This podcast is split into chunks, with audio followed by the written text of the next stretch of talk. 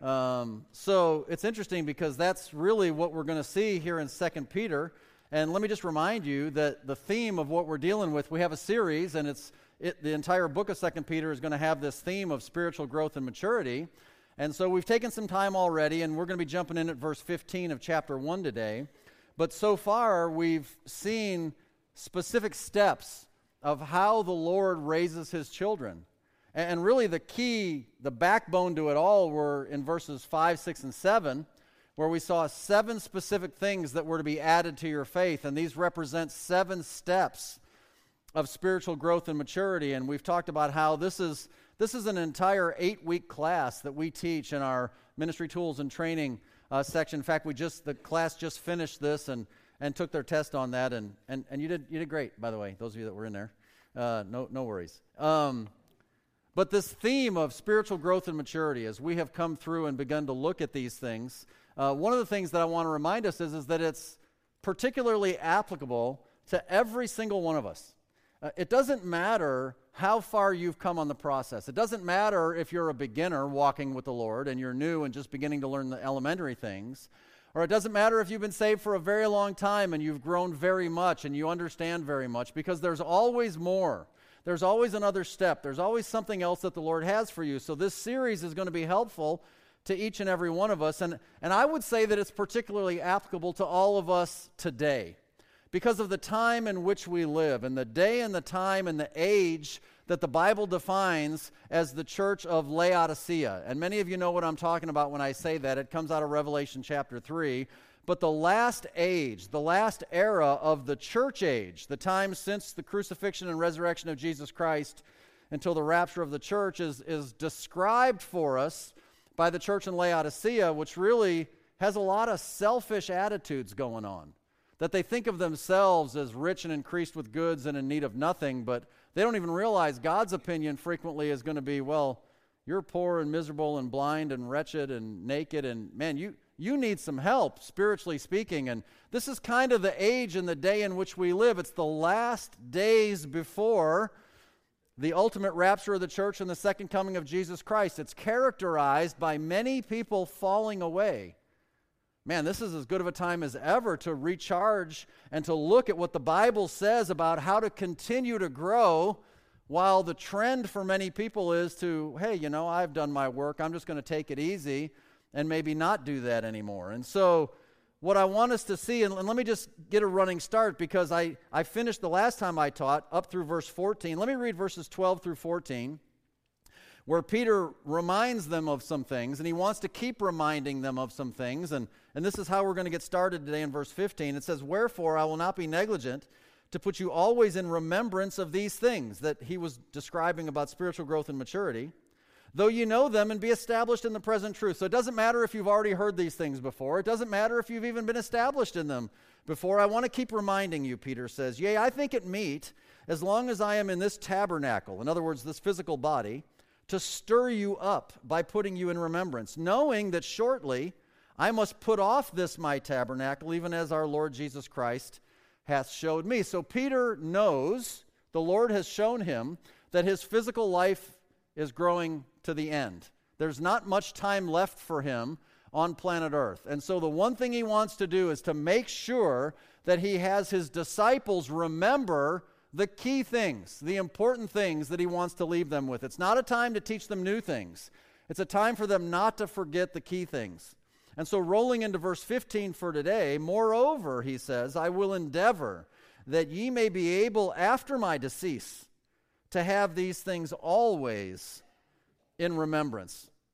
And so, what we're really seeing here is Peter's last wishes for his followers to never forget, to always have some things in their remembrance. And so, in a sense, right, that applies to all of us because we also are in the downline of Peter. We are his disciples, we are his students at some level, right? We are studying his letter and we are learning from his teaching. So, again, this is very applicable to all of us and specifically what we're getting into today. And I would also say that Peter's endeavor to make sure that we could always remember these things was successful, wasn't it? Because here we have a record of what he wanted us to say, and we're sitting here some 2,000 years later, and we're still talking about it. We're still studying it. So God has come through, certainly, on this desire as he inspired Peter to put these things down. So, what we have in front of us, or we could, is, is the ability to see how he did it, or maybe more importantly, how we can make sure that we always remember the important stuff. And so that's the title I put in. I couldn't think of a better title, so I said we, we need to remember how to how to remember the important stuff. Look, we all forget some stuff, right? But you want to remember the important stuff. And so today is going to be that day. We have a very rich passage of scripture here. We're going to go through to the end of the chapter. And so there's a lot of things to see. Uh, it's got a lot of treasured, timeless truth. Um, are you ready to get to work? We're going to do some Bible study. All ready? All right, let me read. We'll start in verse 15 again. We'll go through the end of the chapter, we'll pray, and we'll jump into it. Moreover, I will endeavor that you may be able after my decease to have these things always in remembrance. For we have not followed cunningly devised fables when we made known unto you the power and coming of our Lord Jesus Christ, but were eyewitnesses of his majesty. For he received from God the Father honor and glory when there came such a voice to him from the excellent glory This is my beloved Son, in whom I am well pleased. And this voice which came from heaven we heard when we were with him in the holy mount. We have also a more sure word of prophecy, whereunto you do well that you take heed, as unto a light that shineth in a dark place, until the day dawn and the day star arise in your hearts. Knowing this first, that no prophecy of the Scripture is of any private interpretation. For the prophecy came not in old time by the will of man, but holy men of God spake as they were moved by the Holy Ghost. There's a lot in this passage, y'all, so let's ask the Lord to be our guide. Let's pray. Heavenly Father, as we come before you, our desire is that you indeed will be the teacher, that your Holy Spirit will fill our hearts and, and guide our minds, that your word will speak the truth specifically into each and every one of our hearts. Everybody here, Lord, is at some different place in their life and in their journey and their desire to walk with you. And some are, are just beginning, and some have been doing it for a long time. And Maybe some even have yet to enter into that relationship and are still investigating. Whatever the case might be, Lord Jesus, I pray that your word would speak, that they would understand, everybody would understand. Wait a minute. God has this for me today.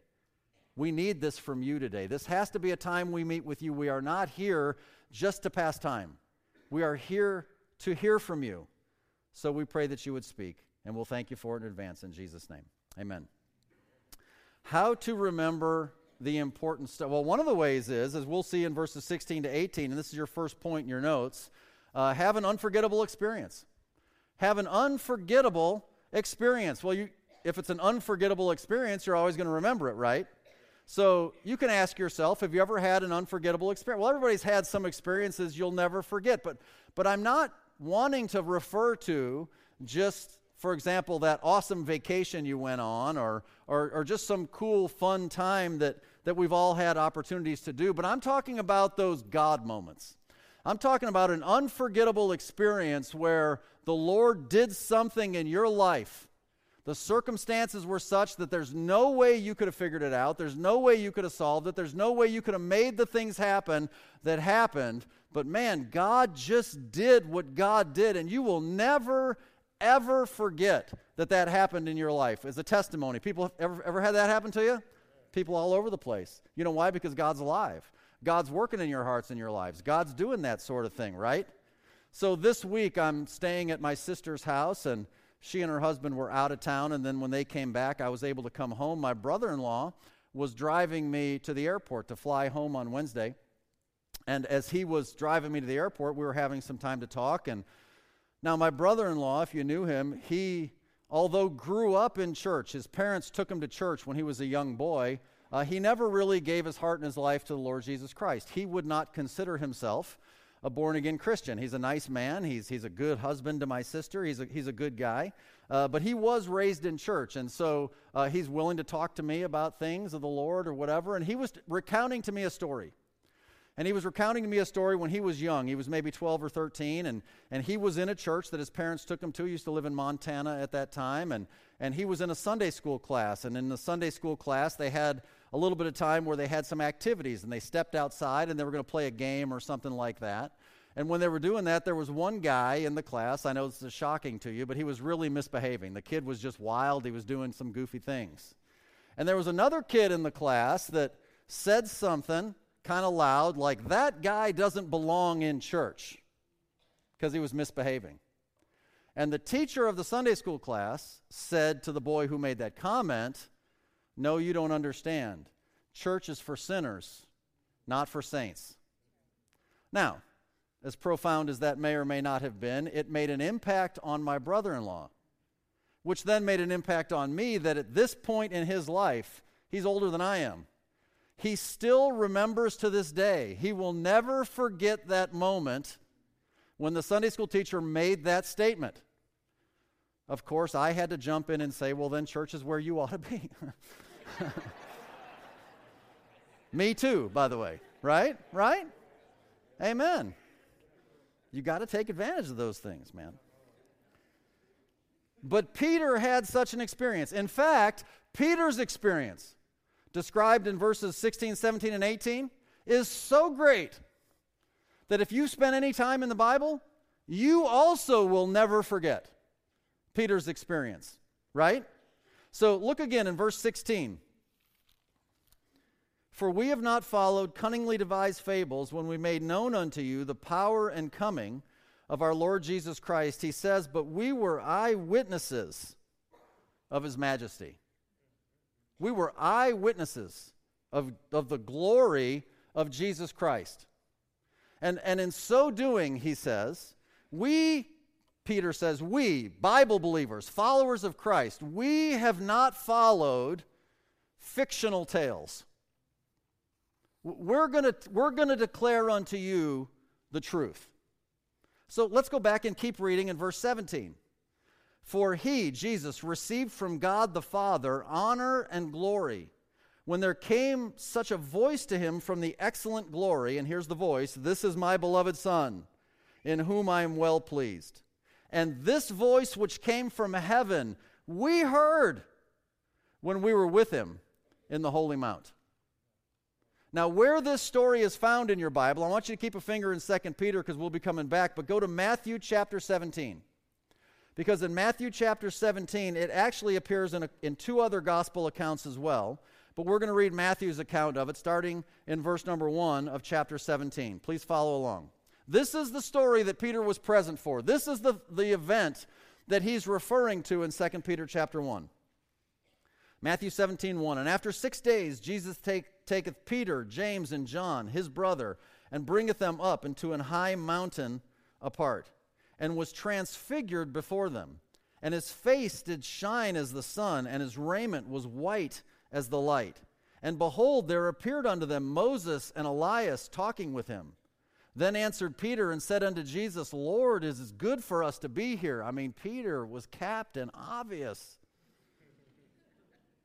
If thou wilt, let us make here three tabernacles, one for thee, one for Moses, and one for Elias. While he yet spake, behold, a bright cloud overshadowed them, and behold, a voice out of the cloud which said, This is my beloved Son, in whom I am well pleased. Hear ye him. So Peter is referring to this event. Now, this is an amazing, can you imagine?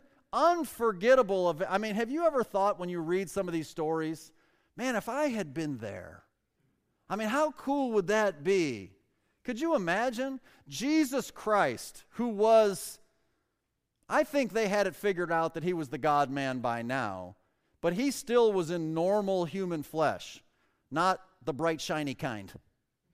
And at this point, he's transfigured into his glory his glorious body, and Moses and Elijah appear with him. How exactly they knew it was Moses and Elijah is another question. They didn't like have photos or anything, but they knew. And he was recognized by God the Father. This is my beloved Son, which means that Peter literally heard the audible voice of God speak from heaven.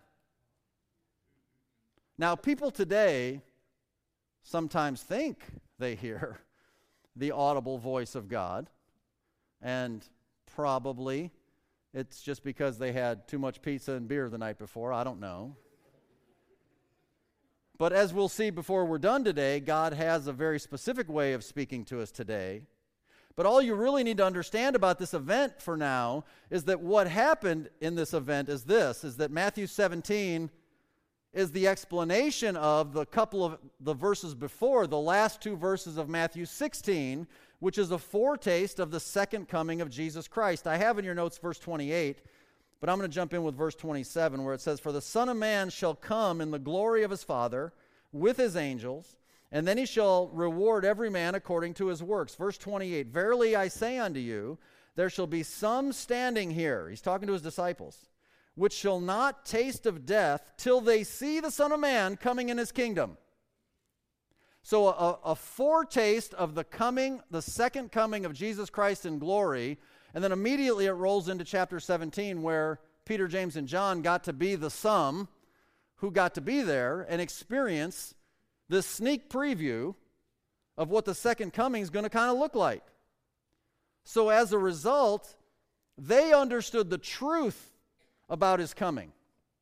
Peter understood exactly how it's going to play out, not some fable. And as he's communicating it to them, he wanted them to understand that. What he wants all of us to know is this I have it in your notes. The only proper understanding of the second coming is, and it's kind of a big word, premillennial. Premillennial. Pre means before. The millennium is the 1,000 year reign of Jesus Christ on earth after he returns. So, the idea of a premillennial understanding of the second coming is just very simply this it doesn't have to get that deep.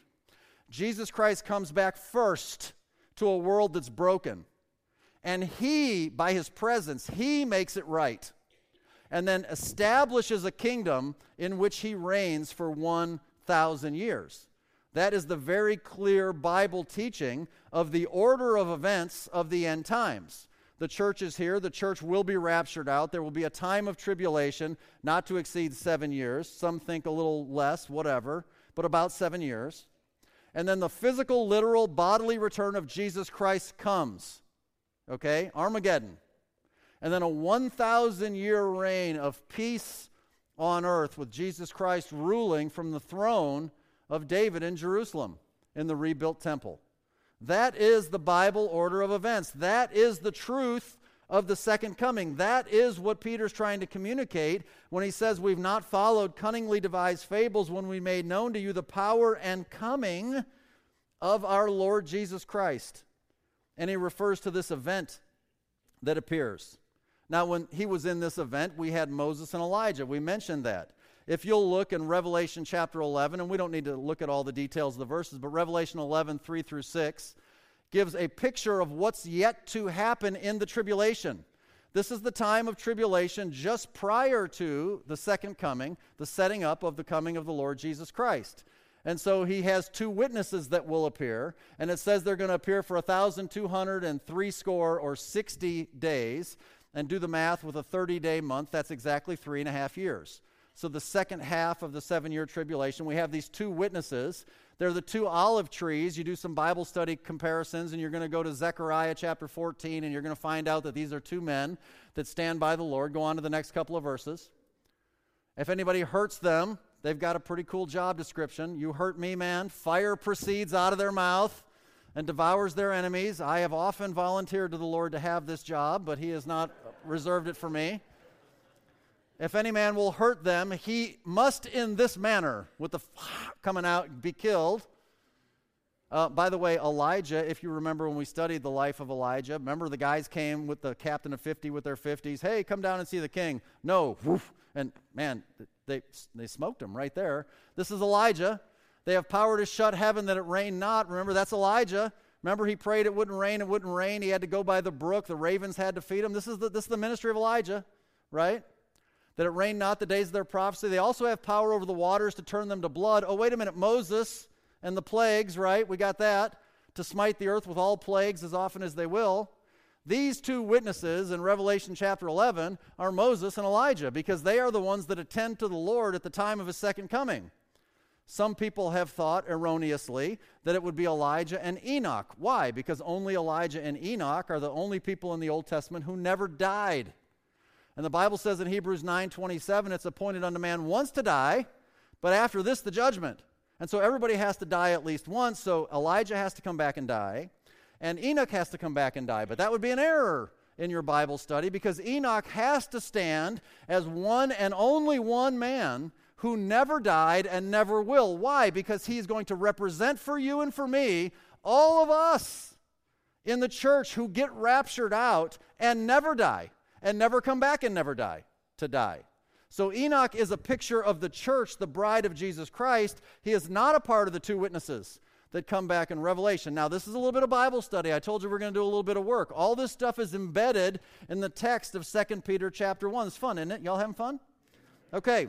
There's some other things that you can know. You can know, this is in your notes, the season of his coming is the Feast of Tabernacles. Why? Peter says to the Lord, Hey, this is awesome. This is good that we're here.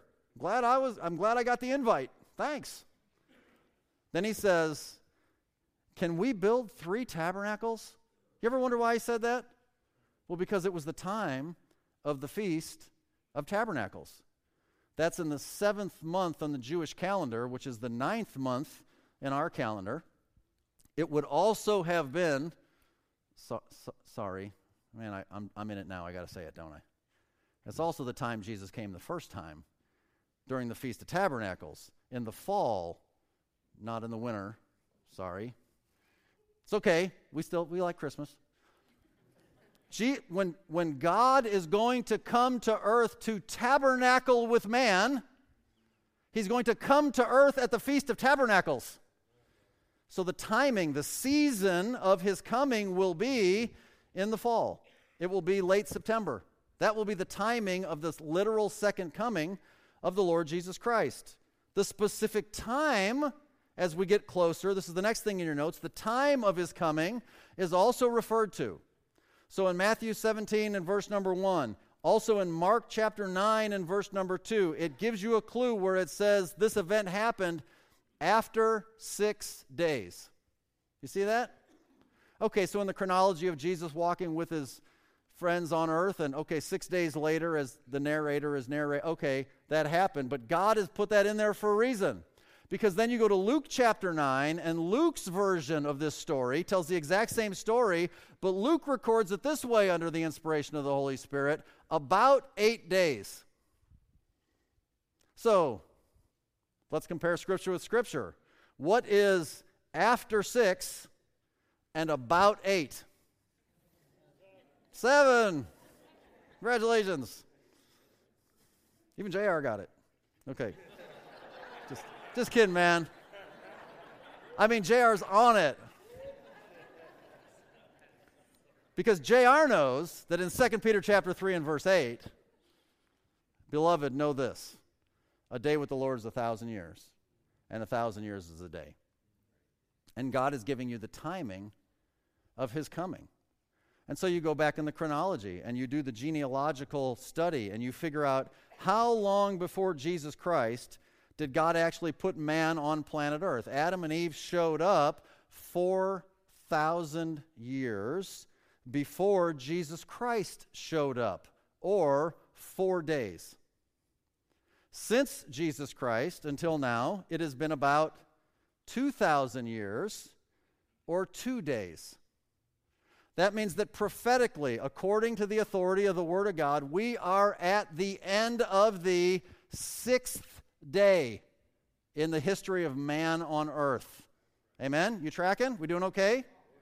This story says after six days, at the beginning of the seventh day, Jesus Christ is transfigured. Moses and Elijah show up. He shows up in his glory.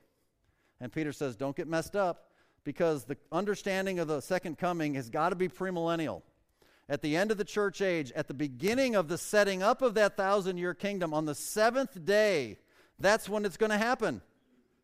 Because when God created all of the earth and everything on it, He created it in how many days? Six days. And on the seventh day, He rested. Because that seventh day, that's a picture, friends. A thousand years is a day. That seventh day is the millennial day. It is a day of rest. Why is it a day of rest? Because Satan is bound in a bottomless pit for 1,000 years, and Christ reigns on the throne for a whole day. The Bible calls it the day of the Lord. It's a 1,000 year day.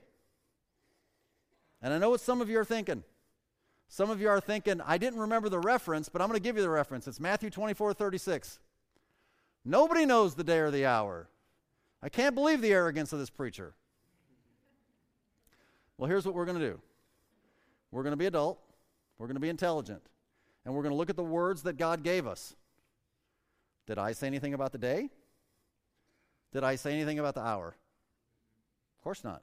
Is it possible for any of us to know the day or the hour on the authority of Matthew 24? No, of course not. But the times and the seasons, you better know you can know, right? You, you have to know that you can know the times and the seasons. So now we're going to go to 1 Thessalonians chapter 5 and the first couple of verses. So in 1 Thessalonians chapter 5, God makes very clear to us of the times and the seasons, brethren, writing to you in the church, right? You have no need for me to write unto you. Why? Because you yourselves know perfectly that the day of the Lord, there's your context, the day of the Lord, the 1,000 year millennial day of rest, it's going to come as a thief in the night. You already know very well the times and the seasons. And just to make it clear, in case it wasn't clear, go to the very next verse, verse number three. For when they shall say peace and safety, then sudden destruction comes upon them. How? As travail upon a woman with child, and they shall not escape. So the second coming of the Lord Jesus Christ is likened unto a woman with child. Now, ladies, you know how it works. When you found out you were with child, you went to your doctor, and they would have given to you a due date. And they would, say, they would have said, This child is due, for example, you know, I don't want to embarrass my child. I always do this. My, our two children were given the date. Thankfully, they missed the date. Halloween for the first one, April Fool's Day for the second one. That's the truth. The two days the doctors picked for our two children were Halloween and April Fool's Day. Neither hit the day, thank the Lord, as though it matters, really. But anyway, for the most part, okay, ladies, if the doctor gave you a due date, and you gave birth naturally on the exact day the doctor had given you eight or nine months prior, please raise your hand. The exact day. There's one or two or three, four, four, five, five. That's pretty good. If we said, How about the rest of you? Everybody else's hand goes up. Okay, here's the idea. Did you really know the exact day? Of course, you didn't know the exact day and the hour, right? But you knew at eight and a half months, right? You knew the times and the seasons, right? The ladies knew that, hey, look, I might not know if it's tomorrow or a week from tomorrow or two weeks from tomorrow. It ain't two months from tomorrow. Amen. I mean, when you're getting out there, you know it's close. This is the picture God gives us. You can know the times and the seasons. You can know when the birth pains and travail start to come. You can know it's getting close. Do you know the exact day and the hour? No, but you can know that it's getting close. And that's what we're trying to understand. That's what he's trying to teach us. It's like a woman in travail with child. So go back to verse 16. A cunningly devised fable is any non biblical account of the second coming. And so the two most popular being amillennialism. So we're going to change the prefix from pre to a. The letter A, coming from the Latin root, okay, a anything means without. So we say that something has morals. We say if something is amoral, That's not the same as immoral. Immoral is negative. Amoral is doesn't have morals. Uh, money is amoral. You can use it for good, you can use it for evil. There's no moral code associated with a dollar bill, for example. It's, uh, it's without morals. Okay? Amusement. To muse, friends, kids, means to think. Okay? To muse on things means to think. Ah, amusement means unplug your brains. That's what it means. Without thinking. That's what it means. Amillennial is the teaching that the coming of the Lord Jesus Christ is not literal. It's not actually going to happen. It's just spiritualized. Jesus Christ's second coming happened when he came into my heart when I received him by faith. That's the idea. Well, thank the Lord he came into my heart when I received him by faith. That is not the accurate teaching of the fact that Jesus Christ will return and establish a 1,000 year kingdom. That is a cunningly devised fable. The other one would be post millennialism, and obviously now post means at the end. And there are people who propagate the teaching that this earth is, and this society that we live in, this earth, is just going to get better and better and better. And our job is to make the perfect utopian society ourselves. And once we achieve this per- perfect kingdom ourselves, at the end of that time, Jesus will return and say, Well, thanks. and those people who believe that, I think, need to have prescription medication. I don't understand how in the world you can watch the news, see what's going on in the world, and come to that conclusion. How? There's no way. Those are actually cunningly devised. And he says, look, what does he say in verse 16? We have not followed them, which presupposes some do. But we, Bible believers, don't. Amen. We're not following that stuff. That's not right. They're cunningly devised. That phrase cunningly devised is only one other time translated in your Bible. It's in 2 Timothy 3:15 and is translated to make thee wise. So as to make people think that they're wiser than others, maybe wiser than the biblical record. I mean, who would do such a thing? Hmm, I wonder who. Well, we have an enemy, you know. Peter had an unforgettable experience he had a glimpse of second coming, power, and glory and honor. All three of those words are in 2 Peter. And there's a whole list of references from Revelation chapter 4, chapter 5, chapter 7, chapter 19, where you get a glimpse of Jesus Christ in glory. And in each one of those references, and just start scrolling through those references, chapter 4 and chapter 5. And what you see is honor and power and glory unto the Lamb who sits on the throne forever and ever. Amen because that's what you get when you get a glimpse. And Peter had the glimpse of the glory and the honor and the power. Wouldn't that have been awesome to experience that firsthand? But only three guys got to. Only three guys got to. So you say, and I would say, I've never had that kind of an experience. No problem. It's okay. Because there is another way to remember that's even better than an unforgettable experience. And that's your second point. And I'm calling it an unimpeachable record. An unimpeachable record. It says in verse 19, We have also a more sure word of prophecy. So he explains his unforgettable experience. And then he says, We have also. So that means there is another way. There's another way for you to remember forever without necessarily having to have such a glorious experience. We have a more sure word of prophecy. More sure than what? More sure than an unforgettable experience. More sure than the very audible voice of God. You believe that? That's what he says. More sure than if you actually, forget the pizza and beer thing, more sure than if you actually heard God speak from heaven. More sure Think about that. And he calls it the word of prophecy. Word of prophecy. Well, prophecy deals with future things. And do you know that in your Bible, there is no event that even comes close to the amount of prophecy that is invested in this event, the second coming of the Lord Jesus Christ. There are over 500 specific prophecies that talk about this event, the second coming of the Lord Jesus Christ. We have a more sure word of prophecy. And in case that's not clear, in case it's not clear exactly what he's talking about, he defines it going into the very next verse. He defines the word of prophecy as the prophecy of the scripture.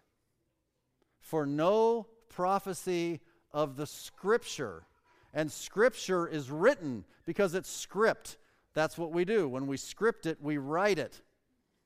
So here's what you need to learn a written record is better than any personal God moment. Now, earlier we said, hey, who had a God moment? Who, who had, and all over the house, everybody raise their hand. Man, God has shown me stuff. God did things, God's done stuff, and that's awesome. I, we're not denying the validity of those. What we are doing is biblically looking at what God says about it.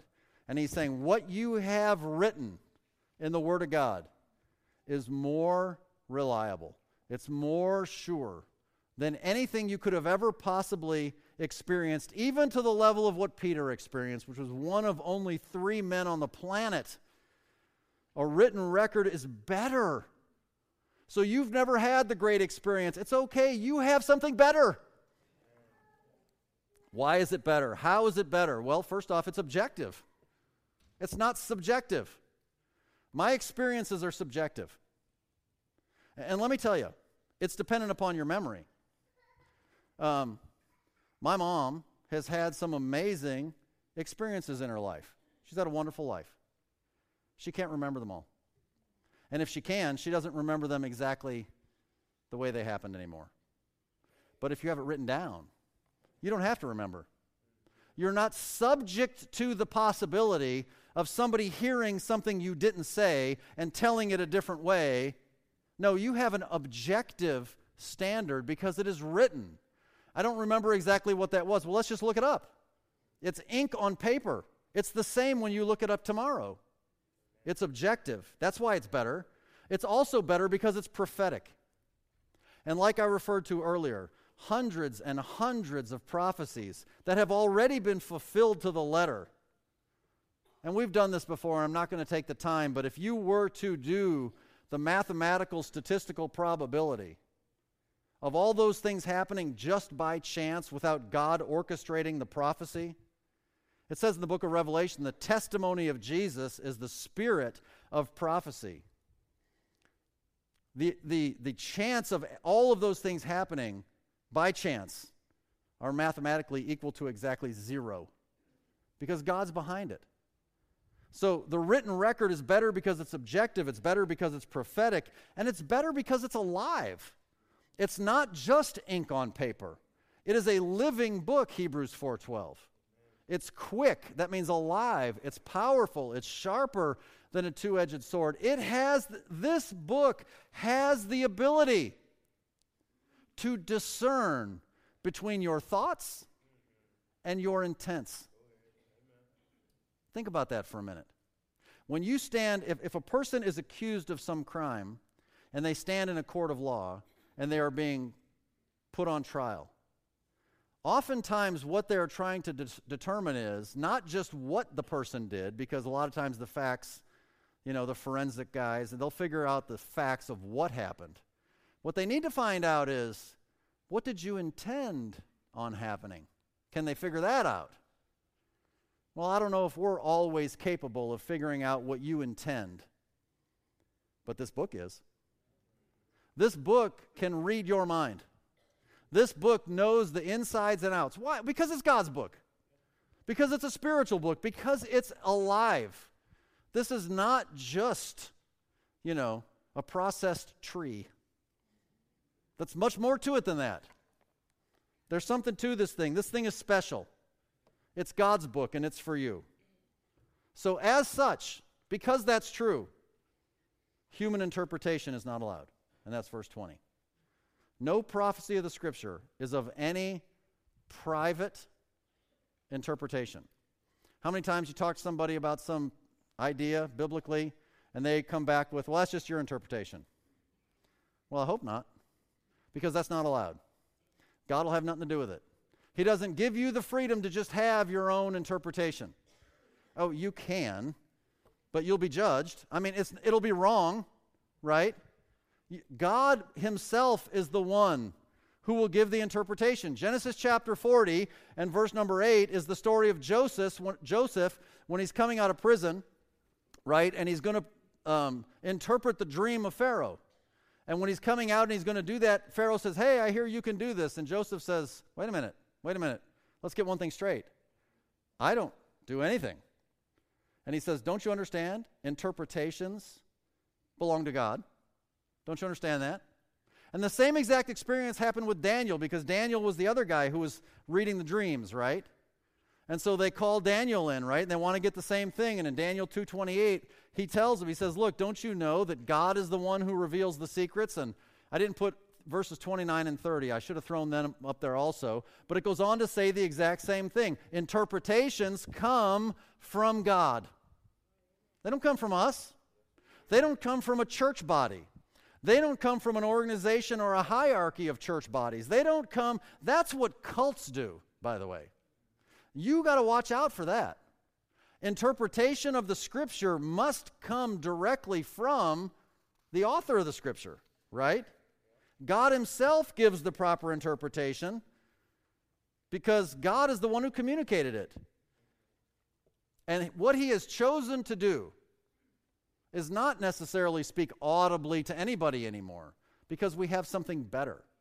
So now God has chosen to speak to us through His written word, the prophecy of the scripture.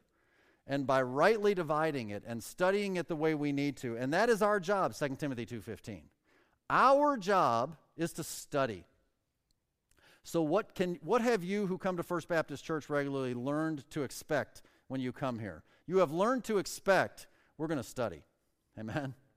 And if you kind of don't get into studying, you know, you probably won't hang around here very long.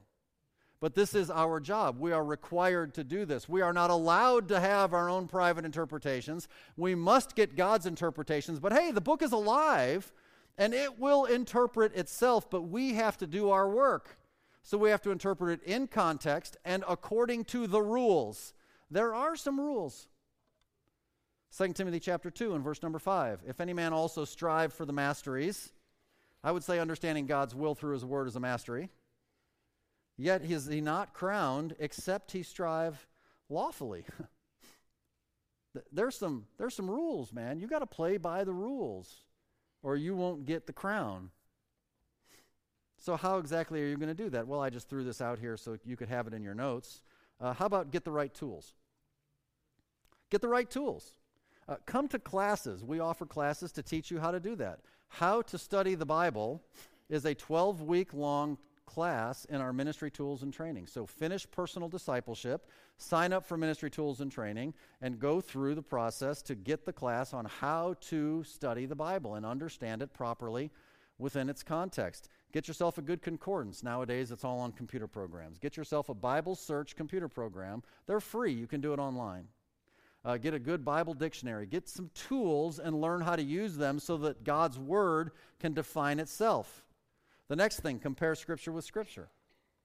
Because this is the way you understand it. You take the words God uses over here and you compare them with the same words that He uses over here, and you allow the context to dictate how God's Word interprets God's Word. And you don't have to yank things out of their context to come up with your own private interpretation.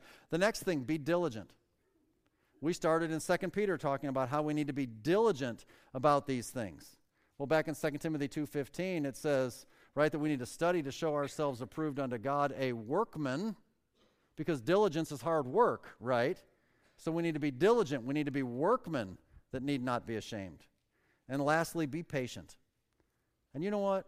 This is probably the one that where a lot of you are going to land. Because I think a lot of you here already know get the tools, compare Scripture with Scripture, need to put the work in, whether you've been doing it or not. You know, you know that's what you're supposed to do. But what frustrates you is be patient. And go to the next verse, it's John 16, 12. And Jesus says this to his disciples. I love this. You got to get this in John 16. I have yet many things to say unto you, but you can't bear them now. In other words, Jesus said this Listen, I got a lot of cool stuff I want to share with you. And once you're ready for it, I'll share it with you. And until you're ready for it, I won't. You ever wonder why some people just seem to get stuff and other people just don't? Well, probably because their life is so invested in ministry and learning and growing, they need to learn more new things to be better equipped to continue to reach and to lead and to disciple and to train and to do the work of the Lord. So God will continue to give that to them, but only when they need it, only when they are ready. And if you have been dormant and not serving and just sitting, you know, around on your blessed assurance and, you know, waiting for the magic fairy dust to sprinkle down on you, then, you know, maybe you're not ready and God's not giving it to you. I don't know. I'm just telling you how it works. You want to let God interpret His word, then get the tools, compare Scripture, be diligent, and be patient. That's just how it works. By the way, when that happens, somebody's got to shout amen for me on this one, okay? Maksud, you ready? I got to get some help. When that happens and God opens up His Word, and, and I mean, that thing jumps off the page into your heart, and you see it yourself for the first time, that is the God moment you're looking for. Amen? Amen? That's it, man. Listen, there's two experiences in your life that you can never compare with anything else. One is having the privilege to lead somebody to a saving knowledge of Jesus Christ. What a blessing. The other one is God speaking directly to you as you study. It leaps off the page and into your life. You'll never experience anything like it. It's the greatest thing in the world. That's the kind of life we should be living, right? Well, it's not of any private interpretation. We're not allowed to do that. Why? Because the Bible is not a humanly authored book. Yeah, yeah, I get it. He used men to pen what he wanted. But they're not man's words, they are God's words. The men are just scribes. So, we're going to end with this how did we get the Bible? How did we get the Bible? 2 Timothy 3:16, a lot of you already know, all scripture is given by inspiration of God. Okay. Well, did it just float down from heaven on golden leaves, you know? No, of course not. Verse 21, 2 Peter.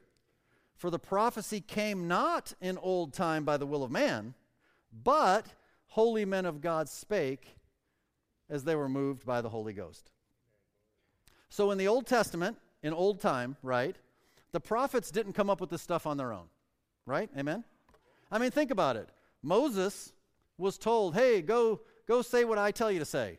Moses is like, no, I ain't doing it. Uh, Jonah, remember Jonah? Hey, Jonah, go to Nineveh and say what I tell you to say. Oh, no, I ain't doing it. These guys didn't even want to do it. Amos, one of my favorites. I love Amos, chapter 7, verses 14 and 15. Then answered Amos and said to Amaziah, I was no prophet, neither was I a prophet's son, but I was an herdman and a gatherer of sycamore fruit. He's like, man, this is not like my occupation. I was just a dude, man. I was like a fruit picker, which is just a little better than a nose picker. Okay, so, and the Lord took me as I followed the flock, and the Lord said unto me, Go prophesy unto my people. He's like, This wasn't me. God just did it. Jeremiah, then I said, I will not make mention of him, nor speak any more in his name. But his word was in mine heart as a burning fire shut up in my bones. I was weary with forbearing. I could not stay. These are God's words. But I want you to notice because we are going to be diligent students of the word today. Holy men of God spake as they were moved by the Holy Ghost. Does not say holy men of God wrote. Do you see that? God inspired men to speak. Oh, sure, somebody wrote it down, thank God. But we're getting somewhere with this, okay? So that we're going to get just a, a little bit technical. Some of you are ready for this. This is the definition of inspiration. Literally, the word inspiration means God breathed. So, according to the Bible, which is supposed to be our final authority, right? Inspiration occurs when God breathes into a man and that man speaks. It is verbal, it is spoken. And then somebody else records it. Notice the pattern Jeremiah chapter 36, verse number 1. It says, The word came unto Jeremiah from the Lord. So it's not Jeremiah's words, they're the words of the Lord. And we jump down to verse number 4. Then Jeremiah called Baruch the son of Neriah, and Baruch wrote from the mouth of Jeremiah all the words of the Lord which he had spoken unto him upon a roll of a book. So, whose words are they? The Lord's words. Who spoke them? Jeremiah spoke them. Who wrote them? Baruch wrote them. You see how it works? So, here's what you need to understand. And, and again, this is technical. But I'm going to prove to you why this is technically important and accurate. No Bible, listen to me, man, listen to the end. Critics will be listening and they're going to try and take this and run with it. Hear the truth. No Bible is inspired. How you doing? Y'all doing okay? 2 Timothy 3:16. All scripture doesn't say is inspired. Is given by inspiration. There's a difference. There's a difference. Because there are modern translations of the Bible that will say all scripture is inspired. No, no, no, no, no. No, no, no. Scripture is the written part. Inspire is the breathing spoken part. You see that? Now, this is technical. I get it. But it matters. It matters, okay? Because it doesn't matter. A lot of you go to statements of faith of churches we believe the Bible's inspired in the originals. No, no, no. You're talking about written documents again now. Now, that is not actually completely accurate. And I know, I know there's some of you saying, look, man, really, who cares? I mean, do I got the goods or don't I? Oh, you know, for you, for all you, you got the goods. okay, praise the Lord. But the process God used to get it to us is important. So I put it all in your notes and it may interest some of you more than others. But for those of you that are Bible students out there, this is really good. This is how the Bible comes from God to what we have. This is exactly how it works. There is revelation, that is God speaking. Then there is inspiration, a chosen human is, is entrusted with these words, who then speaks them. Then there is what we will call inscripturation, right? The words are perfectly written down. Then there is the transmission, of these written down words. They're perfectly copied and distributed, transmitted to others. Then there is the collation or the canonization. The documents are officially compiled and organized. Then there are translations as the compilation is then translated into various languages, all under the umbrella of preservation. That God has promised in Psalms 12, 6, and 7, and other places that He would perfectly preserve His words from this generation forever. And the way that God preserves his words is through this God prescribed process. Ah. All right, let's bring it home. You can always remember the important stuff because God's given us an unimpeachable record a written record, perfectly preserved for us in English. That is how Peter was able to succeed in his desire of verse 15. But, as we wrap it up, please understand all of that cool stuff, pretty cool stuff, right? Means practically nothing if we don't do what it says to do in verse 19. And that's what you have in your notes. It says, Ye do well to take heed, church. Take heed. See, the scriptures are written for your good, but they only do you good if you heed what they say. To heed is to listen and to obey, it's to apply it to your life. It goes on and it says, as a light that shines in a dark place. Well, it is, therefore, the Word of God is the lamp unto your feet and a light unto your path. It is literally your spiritual GPS to get you through a very dark world. Galatians 1 calls it this present evil world. And this book is your light, it is your compass. And it's going to show you where you should go. Oh, it will show you where you should avoid going until the day dawn. Well, we already learned what the day is it's the day of the Lord, it's the millennial day, right? It's going to begin with the return of the Son of Righteousness, Malachi chapter 4. It's the dawn of a new day. As the day begins, it begins with the dawn until the day dawn as the sun begins to rise in the east. And then just before that, here's what will happen the day star will arise in your hearts. You know, according to Revelation tw- chapter 22 and verse 16, that bright and morning star, the day star, that's the Lord Jesus Christ. Let me ask you a question Have you received the Lord Jesus Christ in your hearts by faith? If you have, that's where He's at. And you're a part of the church, which is His body. And before the day dawn and he judges unbelievers and sets up his kingdom, before that happens, the day star will arise in your hearts. That's the rapture of the church. Because you will rise up out of here before that happens.